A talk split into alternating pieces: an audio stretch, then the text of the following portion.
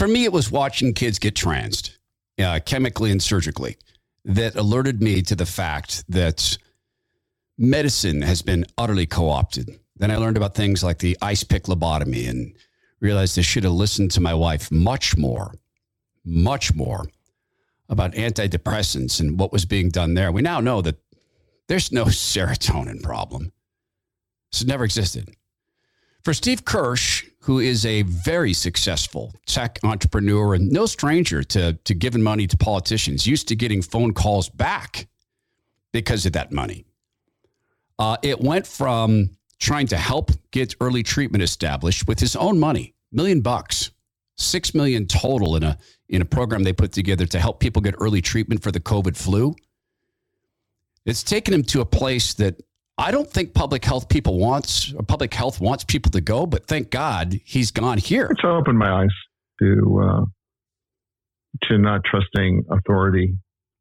Uh, you know, it's more of the uh, trust but verify. Yeah. Uh, so, with emphasis on the verify now. It used to be just trust, yeah. right?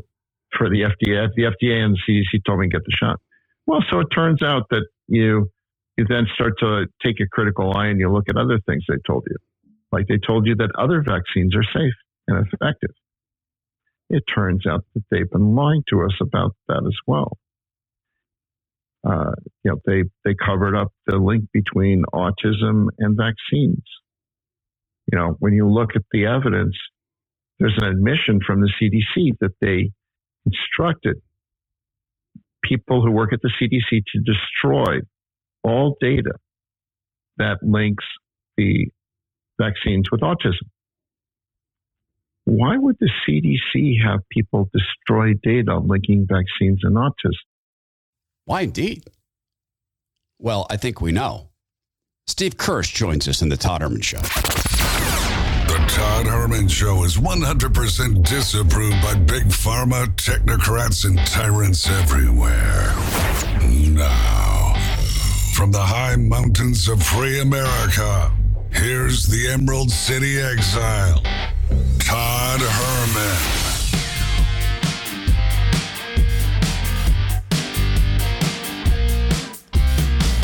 Today is the day the Lord has made, and these are the times through which God has decided we shall live. Times such as these require us to make a decision, and not making a decision, that's a decision. And I'll say again this week partners of the week are the people who got this whole thing rolling. Dave the Digital at Greenhaven Interactive, Julie Barrett, Conservatives Ladies of Washington, and the folks at Major Creative Media in Seattle. We'll be making an announcement about the podcast, the future of the podcast. It is great news. God is so good. First of all, to introduce us to you. And for most of us, we've been together almost a decade. Can you believe that? And now something new coming to the podcast. We'll explain that. Been so excited to talk to this gentleman because of what he's doing with his money and his time. Uh, Steve Kirsch, welcome to the Todd Herman Show. Thanks, Todd. It's good to be here those of us who spend a lot of time in COVID, and in response to this, I've been doing it for three years. Um, we tend to think everybody knows everybody. Uh, I know of you through Tucker Carlson, and then I follow your Substack, and I find it utterly fascinating. Can you tell my audience a little bit about yourself, your background in politics and business, and then how how you came to recognize this huge gap between the actual data and what we were being told by government authorities? Yeah, so uh, my background is in high technology. I've started seven high tech firms. And when COVID hit, I was not able to go into work, you know, because everyone was afraid of catching it or giving it to someone. And so I looked around for ways I could make a difference. And people told me that uh, using repurposed drugs would be the fastest, safest, and cheapest way to end the pandemic. So I took a million dollars of my own money and raised another $5 million from people I knew. And I started the COVID 19 Early Treatment Fund. And we funded research on which repurposed drugs could make a difference.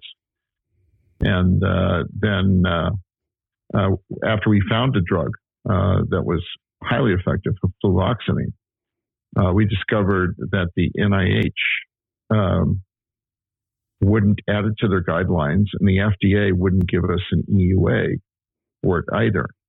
And that was pretty disconcerting. And then when the vaccines came out, I still trusted the FDA and the CDC for advice, even though clearly something was was wrong. But I, I still thought the vaccines had to be safe because the FDA has a long history of of safety, and so I got I got the vaccines, um, the uh, two Moderna shots in March of 2021 when they, they first came out. And my wife got vaccinated and my kids were all vaccinated.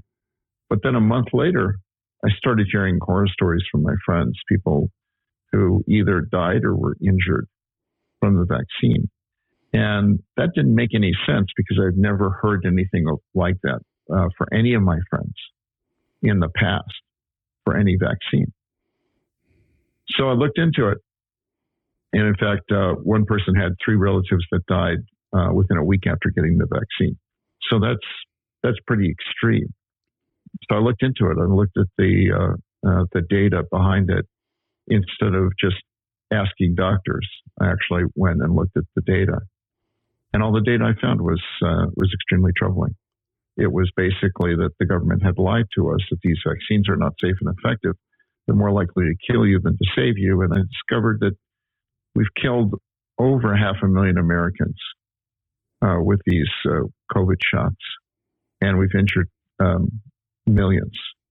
Steve, you were not um, unfamiliar with being able to reach out to uh, political powers, uh, representatives, and I, you know, I take you as a man who you you immediately put money to work. You're trying to help uh, get people back to work and then save lives.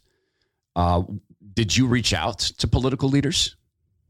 And and if so, I did. Happened? Yeah, what happened?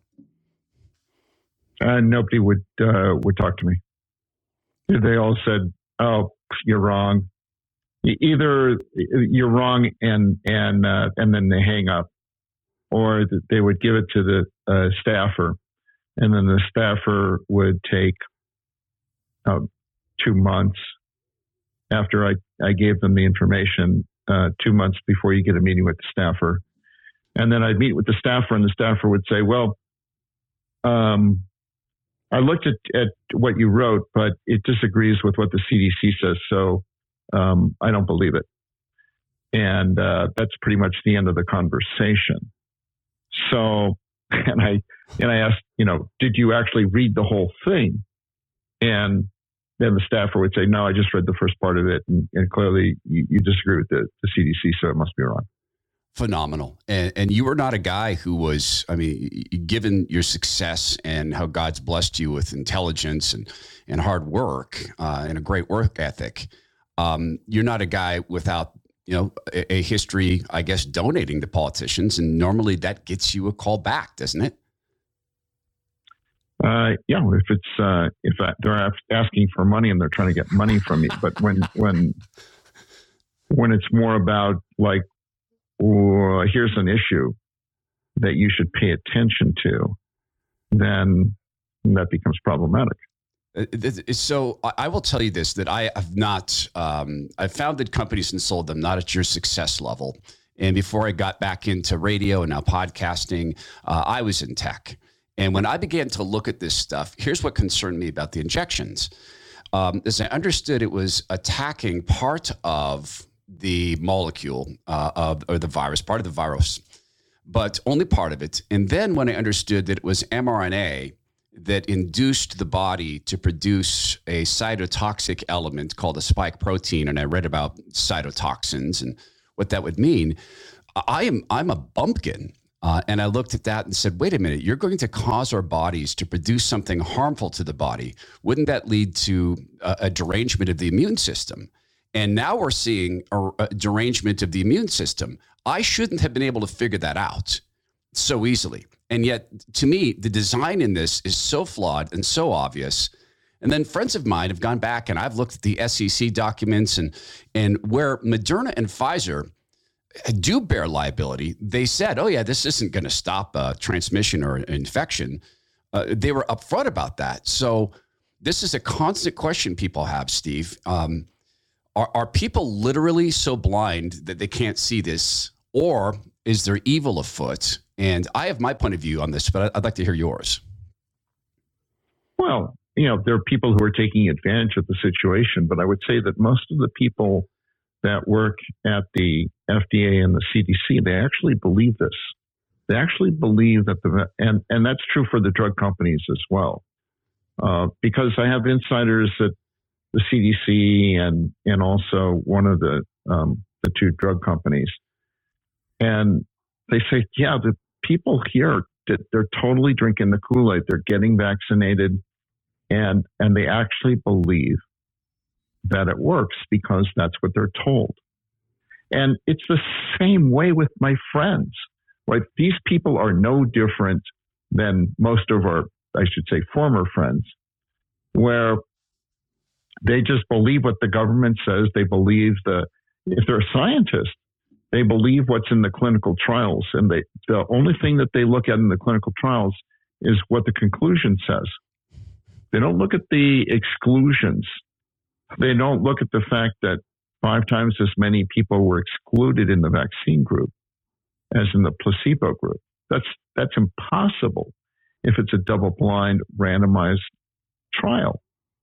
And so, and then they don't look at the part about, oh, more people were killed who took the vaccine. No more people died who took the vaccine than who took the placebo. And then, of course, you have to trust the drug company when the drug company says, ah, but all of those deaths of the people that took the vaccine, none of them were caused by the vaccine. And so people believe uh, these people in authority, and, and they believe the drug company because the FDA is supposed to be critical of the drug company and their data, but they're not. But they think they are. And so they think they can trust the data and the paper that says, um, yes, it's 90% effective. You know, even if it saved one person per 22,000 that were vaccinated, even if it saved one life, one COVID life, for one out of 22,000, that's still a total savings of, of a maximum of 10,000 people. Now, there are more than that, more than 10,000 deaths reported into VAERS, and VAERS is yeah. somewhere around 41 times underreported. Yeah. So there's no question. There's you're more likely to die from these vaccines. So then, yeah, th- th- then they're likely to save you. Yeah. Uh, so I well, at, you know, I, I, you don't have to compare it with COVID. You can com- you compare it with how many lives the vaccines are going to save, are supposed to save, with how many lives the vaccine um, end. They're not even close. It's not even a close call. So when I hear this, I, I, go back and I think about some things um, that I've seen happen with Pfizer. Let's start with them. Uh, they lied about their clinical trials. They lied about testing pregnant women. Um, they excluded, as you said, um, information about deaths, and then they downplay that. Um, they then at the FDA and probably the uh, the the World Health Organization and the CDC when this stuff isn't working and they have communications problems, they come back and attempt to redefine the word vaccine. The World Health Organization attempted to redefine the word herd immunity. And in fact, at one point said it doesn't exist. It's a theory that immunity can only be created through these injections. And, and I, I watch these cover ups after cover ups, and and Steve, they're sloppy well, the, cover ups. And yeah, well, the big one, the big one. Go ahead. Yeah, the big cover up was that oh, they'll prevent you from getting infected. That was the big claim. That's what they these things were approved on. Oh, it doesn't do that. But you should take it because it will reduce your chance of hospitalization or death. But we know that's not the case. For death, it's not even close. I mean, I mean, even if it did, even if it did work for death, the vaccine just simply kills more people than what they said. And there was a there was a study out of Canada. It was done at the uh, request of a, a, member of parliament in, in Canada, and they looked at the Ontario government data, and the pers- the people who did the study needed to remain anonymous. Why? Because they feared retribution. And their study concluded that for anybody under 60, these vaccines have no death benefit and they have no hospitalization benefit. So when you combine that with no protection from infection, you're looking at a, at at something that at best does nothing. So you know that's well that's the fact.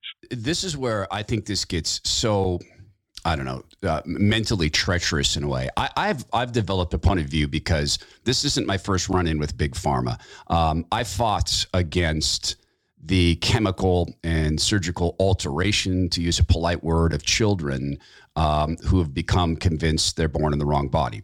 And similar to you, uh, I had families coming to me, my radio show in Seattle, saying, "My gosh, my kids are being medically kidnapped." I said, "No, that's not possible. No." And well, in Children's Hospital, no, Children's Hospital would never do that. That's insane. And I began to look into it and realize that yes, after one meeting with a therapist, uh, a kid could in fact go get wrong sex hormones, etc. I learned in the state of Oregon they could do that at the age of 13. At 15, get surgery. The parents have to pay for it.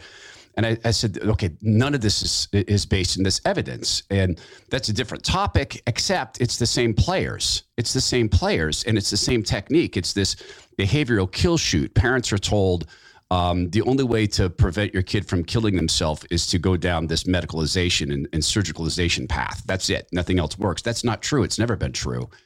And I look at this behavioral kill chute. You were part of this. You spent your money. You brought fellow investors to the table uh, to seek an early treatment. And I looked at every single pathway being cut off except the injections. Everything will be okay when we get the injections. And I just look at the structure of these injections and, and how they were bound to induce at least a derangement of the immune system, if not others. And Geert Vanden Bossche and other knowledgeable creators of vaccines, actual vaccines, saying this is deadly. This is going to kill people. And I'm sorry, I, I have trouble believing that organizations that focus on um, on depopulation uh, aren't aren't driving something like this. And as I speak those words, uh, the air escapes my lungs. I cannot believe I'm speaking those words. Uh, it's it it sounds like madness, but I would like someone to point to me somewhere uh, where these injections aren't creating even you know midterm harm in terms of reproduction, um, and and we're seeing stillbirths and and and, and you know uh, uh, spontaneous abortions, etc. Uh, uh, am I? feel free, Steve. We've only just met, but feel free to say, Todd, you're nuts, because it would give me a great deal of comfort if you said, no, you're a crazy person. Well, Todd, they uh, they did a study of pregnant women and the vaccine, and they published preliminary findings, and they didn't seem to think that there were any safety signals, but they didn't have all the data. They published it before they collected all the data. So, Todd, do you think they ever published the final result of that study in pregnant women? No, nothing was ever published. Now, if the vaccines were safe and effective, why wouldn't they be touting that study for pregnant women? It's chilling. It's it's utterly chilling. And uh, we'll continue to talk with uh, Steve Kirsch. Um, and as, as we talk about this, I do want to get to something Steve said, which was former friends, because this to me is also very very frightening. This this behavioral kill chute leading to the death of friendships and even family relationships. We'll talk about that. So you know, I take family relationships very seriously, and where I've erred hurt me and had to go through a process of forgiving myself, I do really, I regret the fact that I wasn't able to tell my dad or to, to coach him through fat loss. And I know that sounds weird, but I miss my dad. And we talk often about You're dropping unwanted fat so you can do more things in life and so that you can have more fun, or in my case, do more things in the gym, uh, or other people's cases to golf, or simply to not hurt or to sleep better, to live longer, not destroy your organs, don't end up with diabetes. And that's where this goes. Is if you are of a certain age, such as my age, this is when life decisions will begin to catch up with you. Like we can get away with carrying a lot of unwanted fat when we're young. The older we get, the more stress it puts on our bones. Uh, osteoporosis can leap up on us or creep up on us. Uh, arthritis. These things can be worsened by carrying too much fat on our body, but also the the oncoming of of diabetes. There's something called visceral fat. That's the stuff that gets between your organs. That is the thing that will lead to heart disease and diabetes. Your body just has to work too hard to stay in balance and yes, I do tell my family about SOTA weight loss at SOTAweightloss.com. I have a dear, dear family member on this. She asked me about it. I have dear friends who are now taking this up because they asked me about it. I would look you in the eye if we were sitting here face to face and I would have a conversation with you about how SOTA works. They supply the meals, which are vital you know, so as you look at the investments you make to lose this fat, make sure that you subtract that money from your monthly food budget because you're going to be getting food as part of this. They're practiced eye, 7,000, over 7,000 Google reviews, average 4.8 stars out of five. They're practiced eye. They measure themselves scientifically. How? Because they predict how much unwanted fat you'll lose when per week they measure their accuracy because it goes to the core of their science. And then there's the human component. Most of the people there have been through the program. They're real healthcare providers, not, not the new type, the ones who actually care about patients. And in this case, they said, you know what? All of our patients want us to do this. Let's let's start doing weight loss. It's SOTAweightloss.com. And the reason it's grown is almost entirely through word of mouth. You do it all from home. It's SOTAweightloss.com, S O T A, weightloss.com. SOTA stands for state of the art because they are measurable, trackable, repeatable results, and great predictions. SOTAweightloss.com.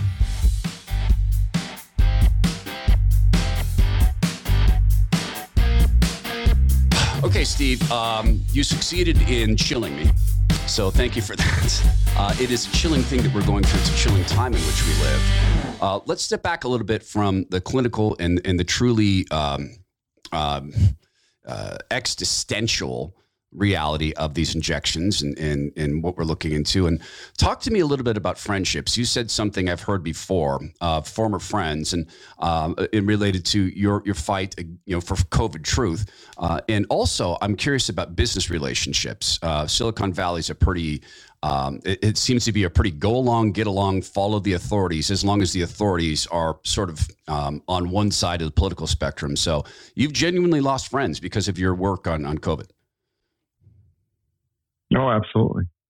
Yeah, I mean, and work as well. I, I was forced to choose between uh, having a job or being able to speak out freely against the vaccines.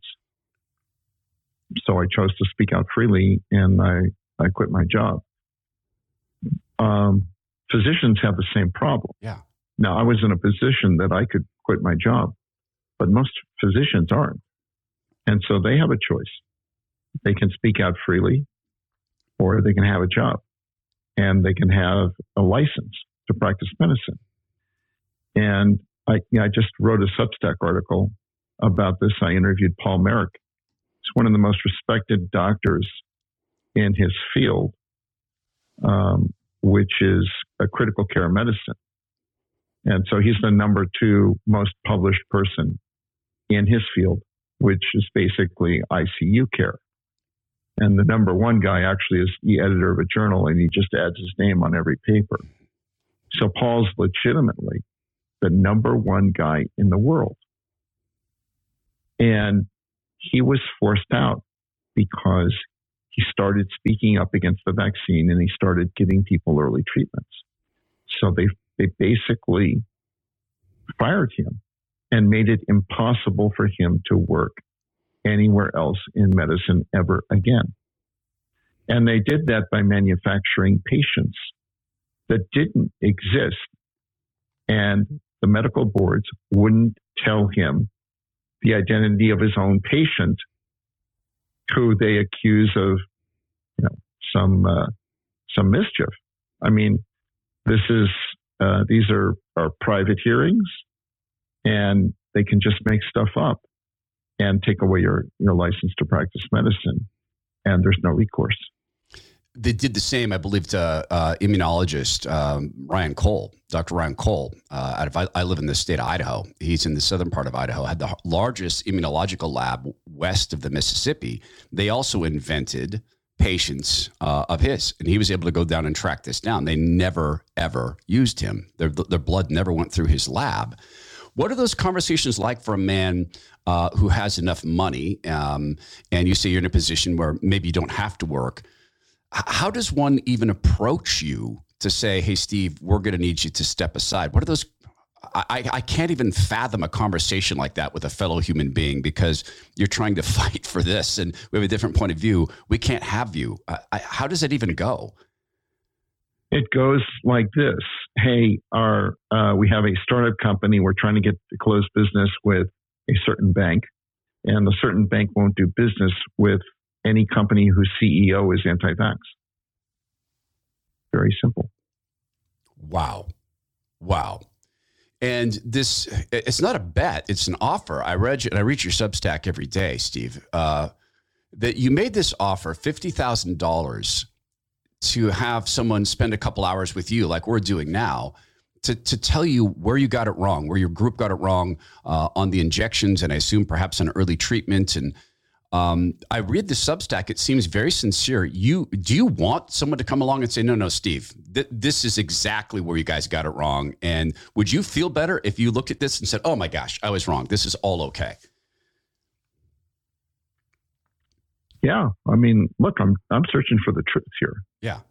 And and if I got it wrong, then hey, you know, I'll line up to get the vaccine. But I mean, we've looked at hundreds of pieces of evidence.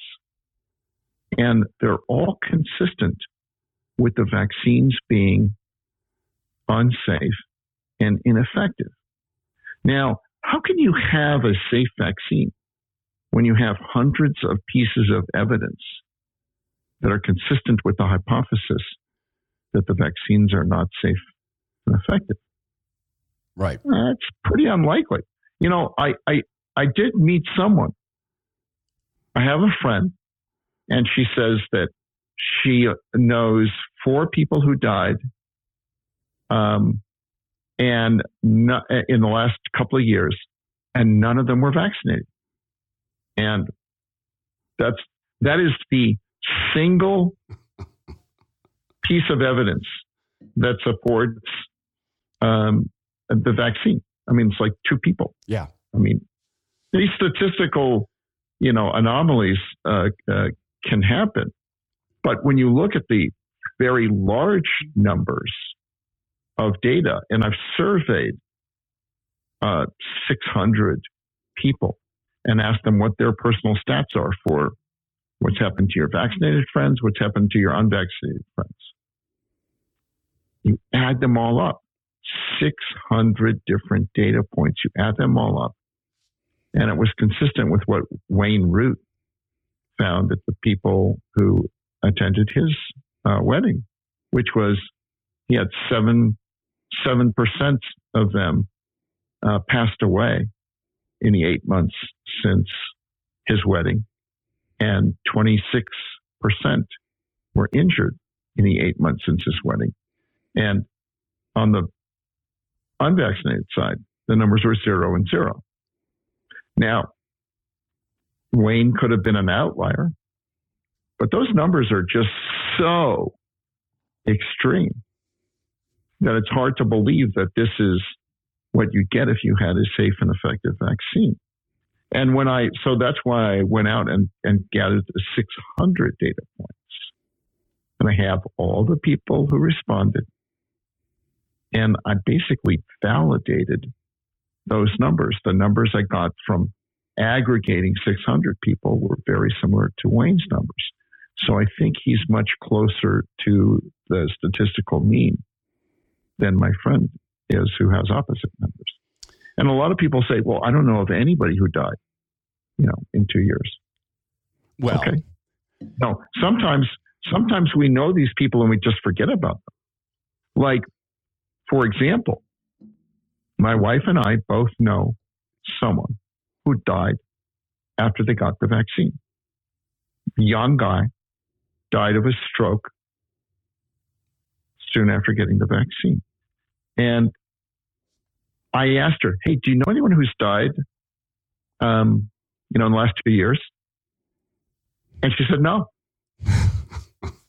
so she she had forgotten, yeah, about this person that we both know.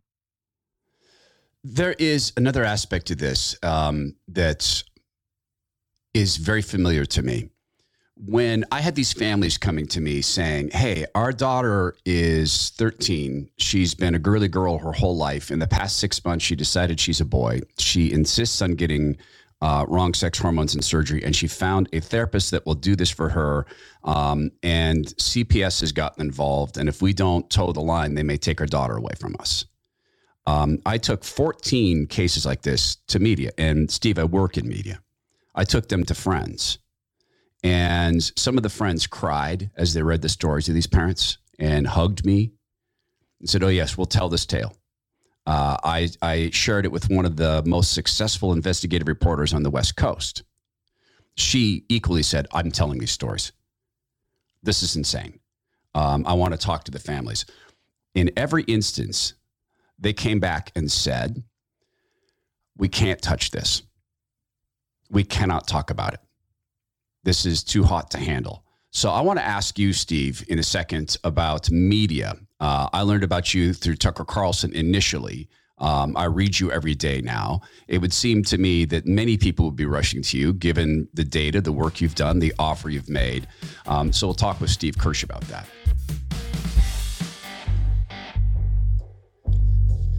You know, my friend Zach Abraham is no uh, stranger to media conflicts. I mean, he has a radio show, knowyourriskradio.com. But Zach did something so very, very cool. A, um, a common friend of ours and one of the best radio hosts in the country. And that's borne out through numbers. Dori Monson, a good friend of mine at KIRO Radio in Seattle, a fantastic watchdog of government waste, fraud, and abuse.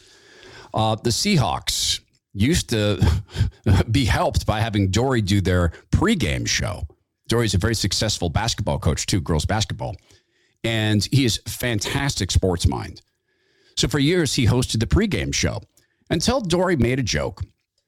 One day on social media, he was responding to the dictator of the state of Washington, now the, the, the, the separate country of Washington, who said that their so called transgender policies were based on science. And Dori said a joke.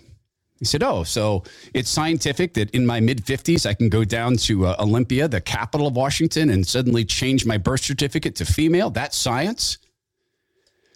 The NFL came on, Seahawks came around, put their weights on Dori, tried to get him canceled. In fact, this, this crept over into his talk radio career. He was forced to be on break for a little while, suspended and then Zach heard, Zach Abraham heard about this. And Zach went to the station and said, I don't like this. And they said, Well, this is what we're doing. And Zach said, Here's what I'm going to do I'm going to pull my money.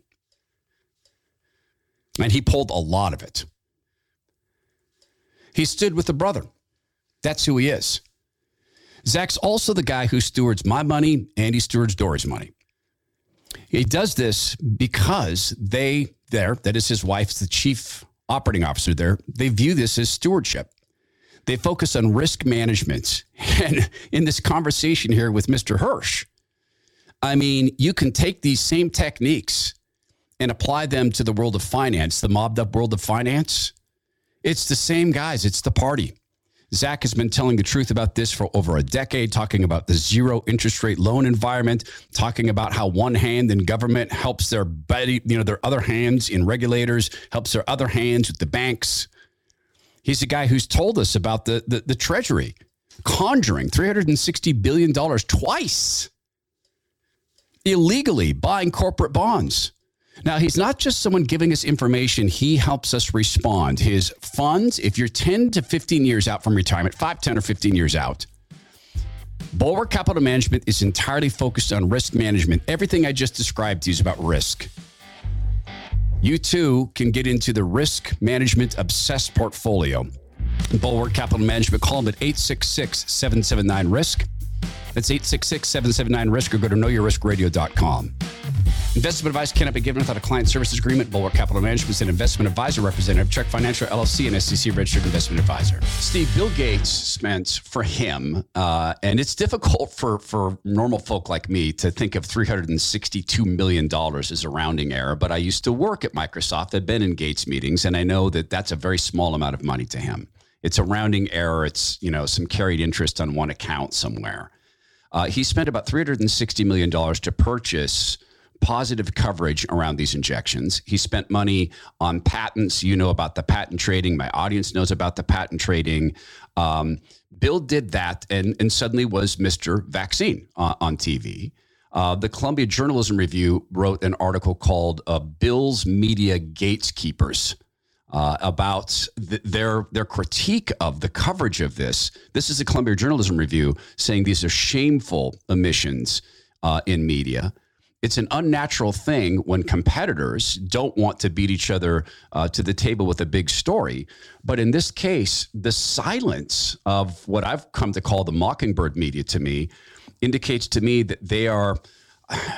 I, I want to believe they're fooled. I don't think so. I think that they're financially compromised because legacy media, particularly news, is so funded by pharma.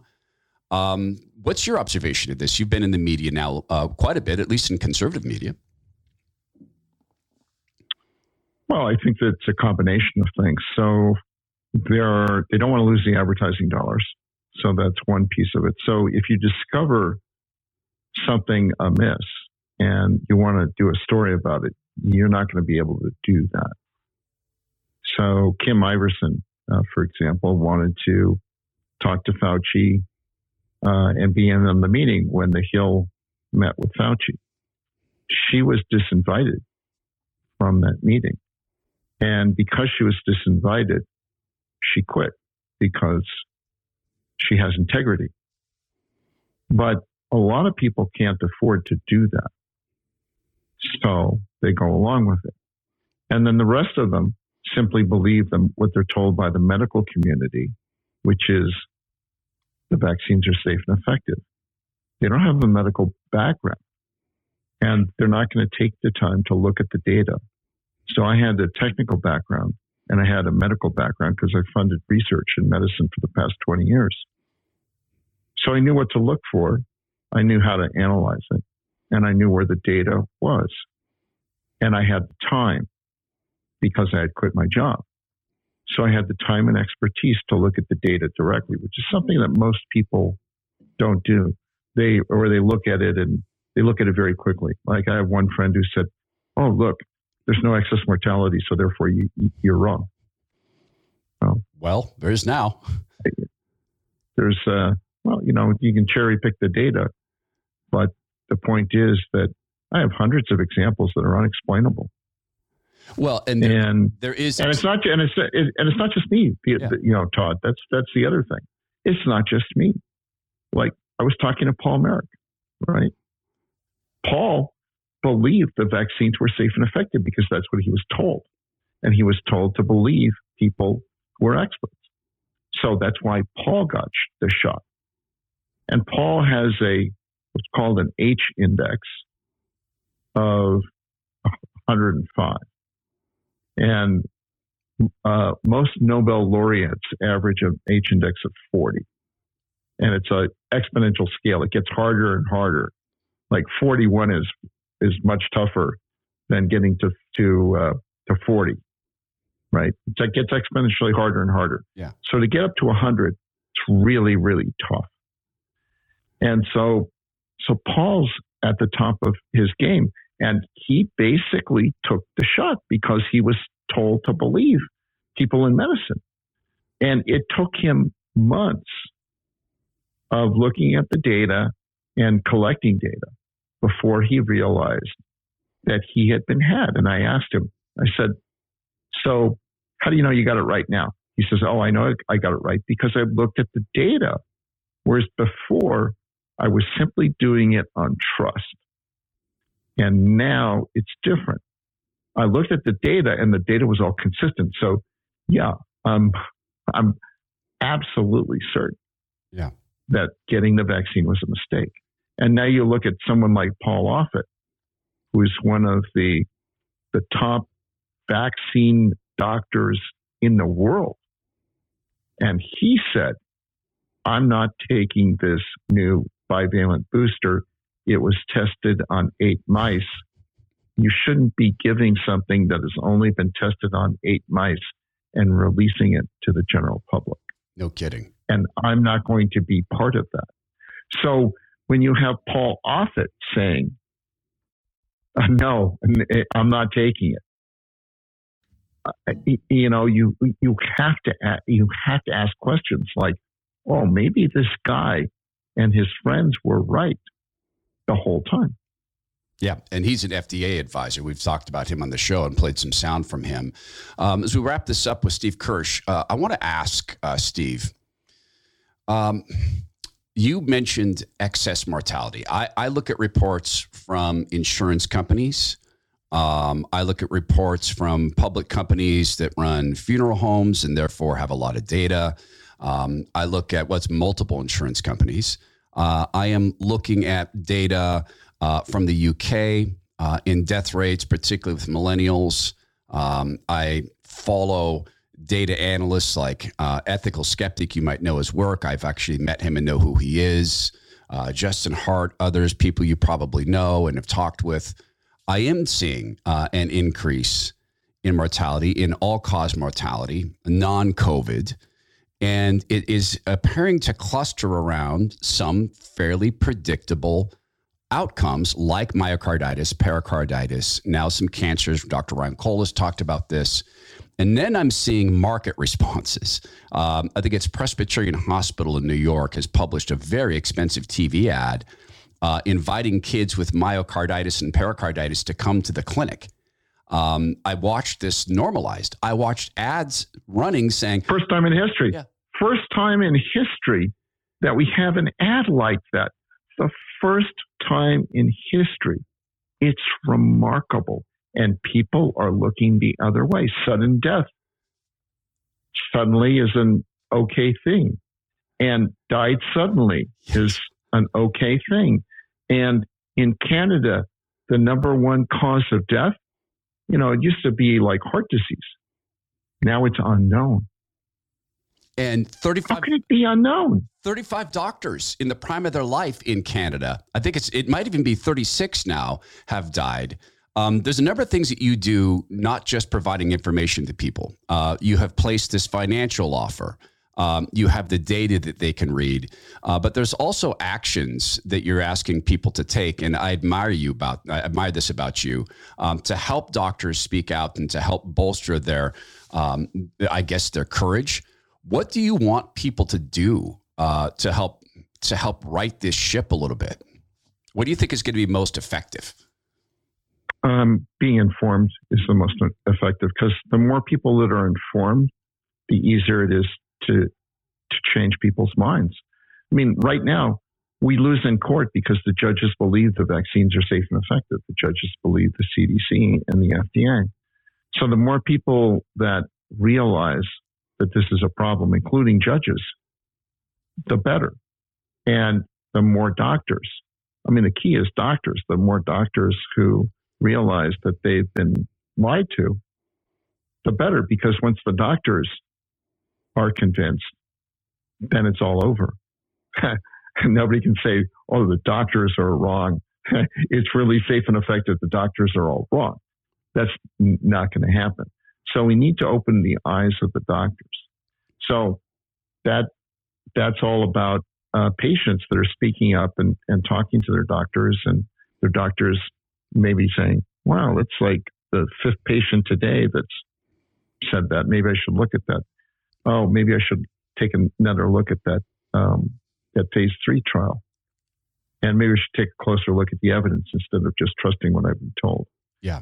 And so people, uh, the simplest action they can take is just follow me on Substack, stevekirsch.substack.com. and get informed yourself. Yeah, there's links to Steve's work, uh, multiple articles from his Substack in the show notes. That'll also be on your podcast app. Um, you can click over and and follow Steve. And um, I guess my last question for you, Steve, is maybe it might be a personal question, but yeah, I get it. It is a personal question. How has this changed you? Um, obviously, you know I've seen you write about red pilling, but toss aside politics how has this changed you um, as a man who lives and breathes and loves and has aspirations and family? What's what has it done to you? It's opened my eyes yeah. to uh, to not trusting authority.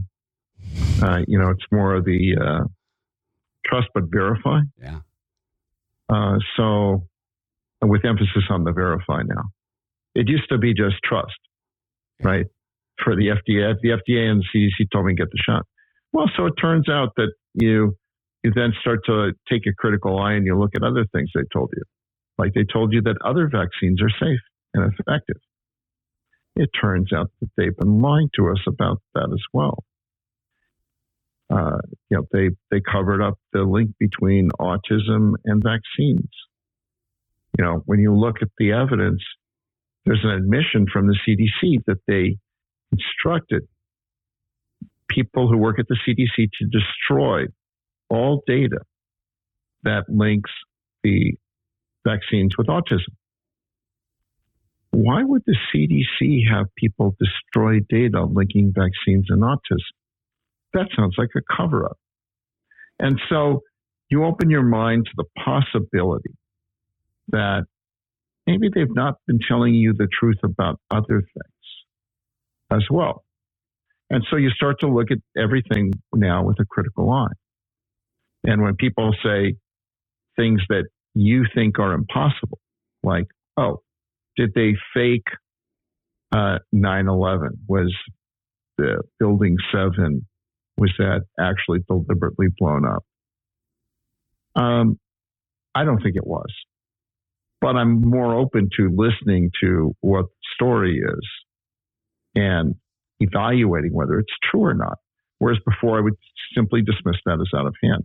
Now, that's a um, believed to be a false rumor in in this particular case. Uh, you know, but there are other things. I mean, global warming, I think, is a, a pretty good example. Now, I've always been led to believe that global warming is real. That Jim Hansen warned people that the Earth was heating up. We're seeing melting of the polar ice caps global warming. Um, yeah. You know, as far as I know, uh, uh, uh, uh, there is, but now I'm actually open to listening to the other side. Right, right. So, yeah. so I'm much more tolerant of people who have differing views and being willing to, you know, listen to them. So, you know, there's a group that claims that there is no that the, there's no uh, uh, SARS-CoV-2 virus, and they claim, oh, it's never been isolated, but that's false because it's been sequenced. The genomic sequence has been done by groups working independently. Now, if there's no virus, how can you sequence it? And, you know, so there are all sorts of flaws in their logic. And so, you know, that's not true, but I spent time, a lot of time, too much time to investigate it. And what was interesting was when I invited them to the debate table to have a video call and let's discuss friendly way. Let's, you know, let's talk about the science. Let's talk about your argument. Gee, you know, my wife's friend got COVID. Then my wife got COVID. And then I got COVID. Now, if it's not a virus, then what is it? Because their alternate explanation is it's caused by pollution, or it's caused by 5G, or it's caused by um, the foods we eat. You know, those things don't fit the evidence. And science is about looking at pieces of evidence and seeing which hypothesis is a better fit to the data. And it was very clear that uh, they didn't, they couldn't fit any of the data. I asked them the simple question is like, hey, how did my wife's friend pass it on to my wife, which passed it on to me? How did that happen? Well, I don't know. Huh. Well, you don't have a very convincing argument. That's why none of, none of these people will appear on camera. And when people are camera shy, who are who have hundreds of thousands of followers, and they produce videos and they don't want to confront people who disagree with them on camera, man, that's a sure sign that you're being misled. And the exact same thing is true when we look at people who are pro vaccine. Not a single one of them will have a on camera discussion with any one of us. Exactly. And similarly, the people who say there's no virus, they will not have a discussion with any of us, whether it's Jon Rappoport or uh, uh, Sam Bailey or Mark Bailey or um, Andrew Kaufman or yeah. Tom Cowan. None of these guys won't even go on video for five minutes with me or one of my experts. And they could say, oh, well, you know, you're not qualified. Fine. You can go on camera with, with, uh, here's a, here are four experts yeah. that you can go on camera with who, who have impeccable credentials if you don't like my credentials and you won't do it with them either. So it's just a, it's just an excuse. I have made an because offer. they know they've been the uh, they'd be outed. Exactly. I made an offer years they'd ago. Lose followers. In, in, Seattle, I made an offer, and I've done it again um, recently. But I was up to fifteen thousand um, dollars to have a gender therapist or a PhD, someone to come onto my program. Uh, to defend what they were doing to kids chemically and surgically, and to just talk about a, a very core this this this aspect that hey, if you don't do this, kids will commit suicide. Well, I had all the data like you. It, it was it was ridiculous none of them would come on. And they would complain. They would send pressure emails to the you know to the to the owners saying this guy's got to be shut down. We demand equal time but not with him. We demanded they would do this. We demand he read our statement. And to their credit the, the owners of you know the the, um, the broadcast said no we're not we're not going to he's not going to be told to read a statement and I would ask this, Steve, in addition to being informed in, in your Substack, my show, other people who are seeking the truth on this, let's get really good at asking questions. Uh, I was one time pressured by a doctor to take the injections, and he began the conversation by saying, Are you vaccinated? And I said, For what? He said, Oh, well, well COVID 19. I said, No, I'm not. He goes, Well, you really should consider it. It's very, very important. And I said, Steve, I said, How do they work? And he goes, The vaccines? I said, Yeah, how did they work? He said, Well, they introduced to your body um, an inert portion of the virus to key up your immune system to begin to recognize that and to build antibodies against it. And I said, Oh, wait, so are you talking about Pfizer, Moderna? He said, Yeah. I said, So that's not an mRNA process that introduces a, is a gene sequencing that kicks the genes into producing uh, the spike protein uh, up to 42 trillion at a time in the body that's a cytotoxin? And this doctor said to me, Well, if you knew that, why'd you ask me? I said, Doctor, with all due respect, a better question is since you knew that, why did you lie to me? Um, we can't always count on ignorance as the excuse. Sometimes there is a lot of money, and with COVID, there was so much money spread around uh, to take people from, hey, I've got a sprained ankle and tested positive for COVID, to I died in the hospital, quote, of COVID. $500,000 in that whole chain.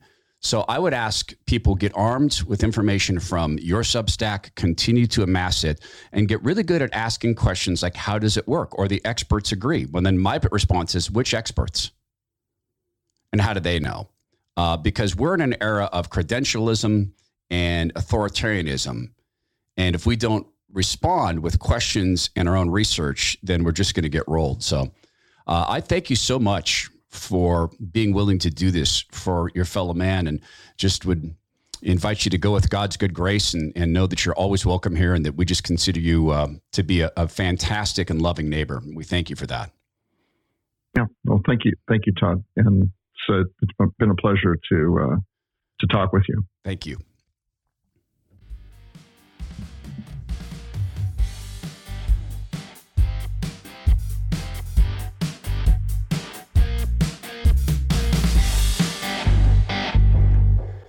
And that is one story out of tens of thousands of people who decided to look into what we've been told. They live in lies, they can't see the truth. This is the Todd Herman Show. Please go be well, be strong, be kind, and be grounded in the sole source of truth, which is the Word of God.